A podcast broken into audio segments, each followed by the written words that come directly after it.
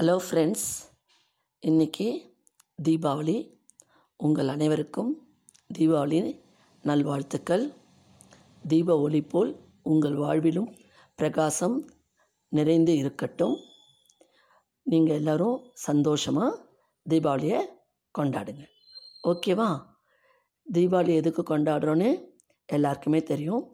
நரகாசுரனை அழித்த நன்னாளில் தான் தீபாவளி. நாம் இந்நன்னாளில் நம் மனதில் உள்ள ஈகோ பொறாமை அனைத்தையும் விட்டு கொடுத்து நாம் அனைத்தையும் அழித்து விடுவோம். நம் மனதிலிருந்து அழித்து விடுவோம்.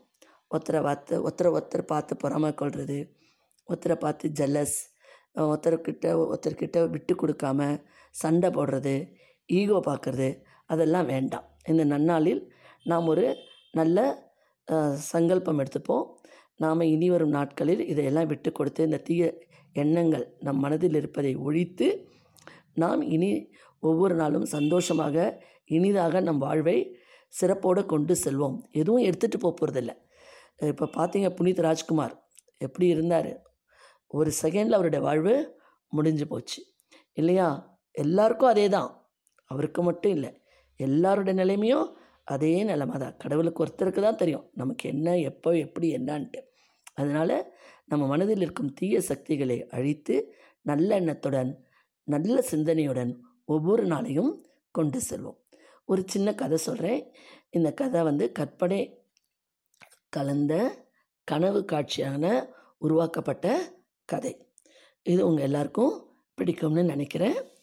ஓகே பார்த்துட்டு சொல்லுங்கள் கேட்டுட்டு சொல்லுங்கள் கதிர்னு ஒரு இளைஞன் அவன் உள்ளுக்கும் வாசலுக்கும் நடந்துட்டுருக்கான் தன் மனைவி வேலைக்கு போயிருக்கா. இன்னும் வேலையிலேருந்து திரும்பி வரல. மழை வெளியில் நல்லா பெஞ்சிட்ருக்கு.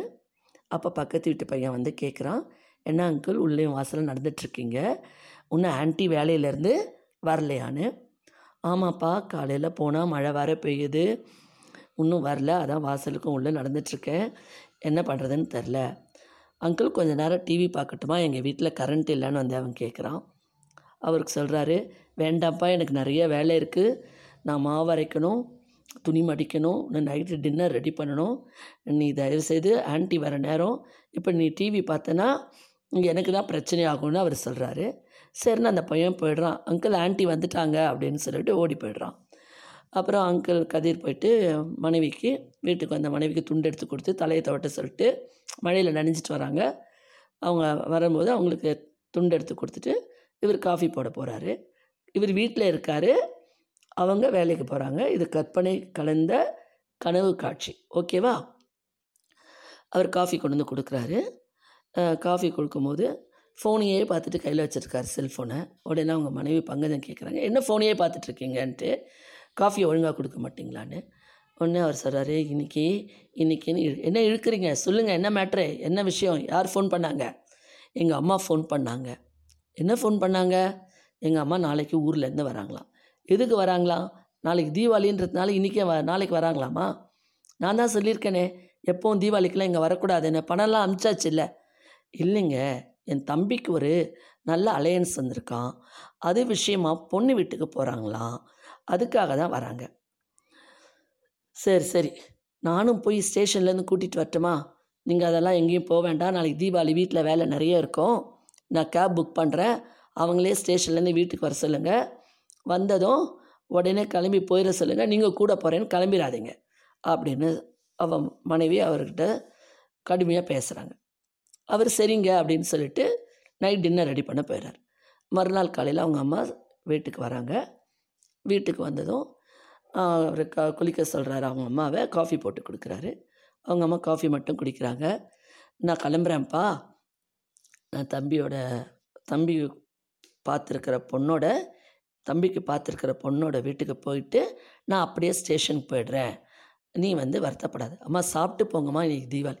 எனக்கு எதுவும் வேணாம்ப்பா நீ காஃபி கொடுத்து எனக்கு அதுவே போதும் அப்படின்னு சொல்கிறாங்க அவசரம் அம்மா தம்பிக்காவது ஒரு நல்ல பொண்ணாக பார்த்து கல்யாணம் பண்ணுங்கம்மா. நான் தான் கஷ்டப்படுறேன். என்ன மாதிரி தம்பி கஷ்டப்படக்கூடாது அப்படின்றான். பார்க்கலாம்ப்பா எப்படி அமையுது? அப்படின்னு சொல்லிட்டு அவங்க அம்மா கிளம்பிடுறாங்க. இவர் அப்படியே இந்த கதை இதோட சீன் முடியுது. அவர் அப்படியே தூங்கிட்டே இருக்கார். இந்த கதிர்ன்றவர் தூங்கிட்டே இருக்கார். அப்போ பங்கஜம் காஃபியோடு வந்து அவங்களை எழுப்புறாங்க. ஏங்க தூங்கிட்டே இருக்கீங்க? சினிமா போகணுன்னு நான் சொன்னேன். காலையில் சீக்கிரம் எழுந்து குளித்து பலகாரம் சாப்பிட்ட களைப்பில் தூங்கிட்டீங்களா? அப்படின்னு அவங்க ஒய்ஃப் அவங்கள உலுக்கி எழுப்புறாங்க. அப்போ அவர் சொல்கிறாரு ஐயோ நான் ஒரு கனவு கண்டேன். என்ன கனவு கண்டீங்க? அப்படின்னு சொன்னால் ஐயோ அதெல்லாம் வானாமா வா நம்ம சினிமாவுக்கு கிளம்பலாம் அப்படின்னு அந்த கனவை பற்றி அவர் சொல்லலை. அவங்க கிளம்பிடுறாங்க. இக்கதை மூலம் நான் உங்களுக்கு கூற வருவது என்னவென்றால் ரியல் லைஃப்பில் பெண் வீட்டில்தான் இருக்கிறாள் ஆண் தான் வேலைக்கு போகிறார் ஆனால் இந்த கதையில் அவருடைய கனவில் அவர் வீட்டில் இருப்பதாகவும் அவள் மனைவி வேலைக்கு போக போவதாகவும் அவர் எவ்வளவு மனைவியை துன்புறுத்தி துன்புறுத்தி இருக்கிறார் என்பதும் உணர்ந்து கொள்கிறார். இனி தன் மனைவியை அவர் அன்போடு பாசத்தோடு நடத்துவார் என்று புரிய வருகிறது. அவருக்கு புரிகிறது. ஆகவே இக்கதை உங்களுக்கு பிடித்திருந்தால் லைக் செய்யவும் ஷேர் செய்யவும் சப்ஸ்கிரைப் பண்ணவும் பக்கத்தில் இருக்கும் பெல் பட்டனை ப்ரெஸ் பண்ணவும். மீண்டும் நாளை புதிய எபிசோடன் சந்திக்கிறேன்.